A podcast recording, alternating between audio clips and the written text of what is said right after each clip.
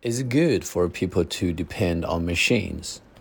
I honestly think that this is a mixed blessing. The upside about uh, depending on machines is that it brings plenty of convenience for people. It not only enhances our efficiency, but also uh, makes our life comfortable.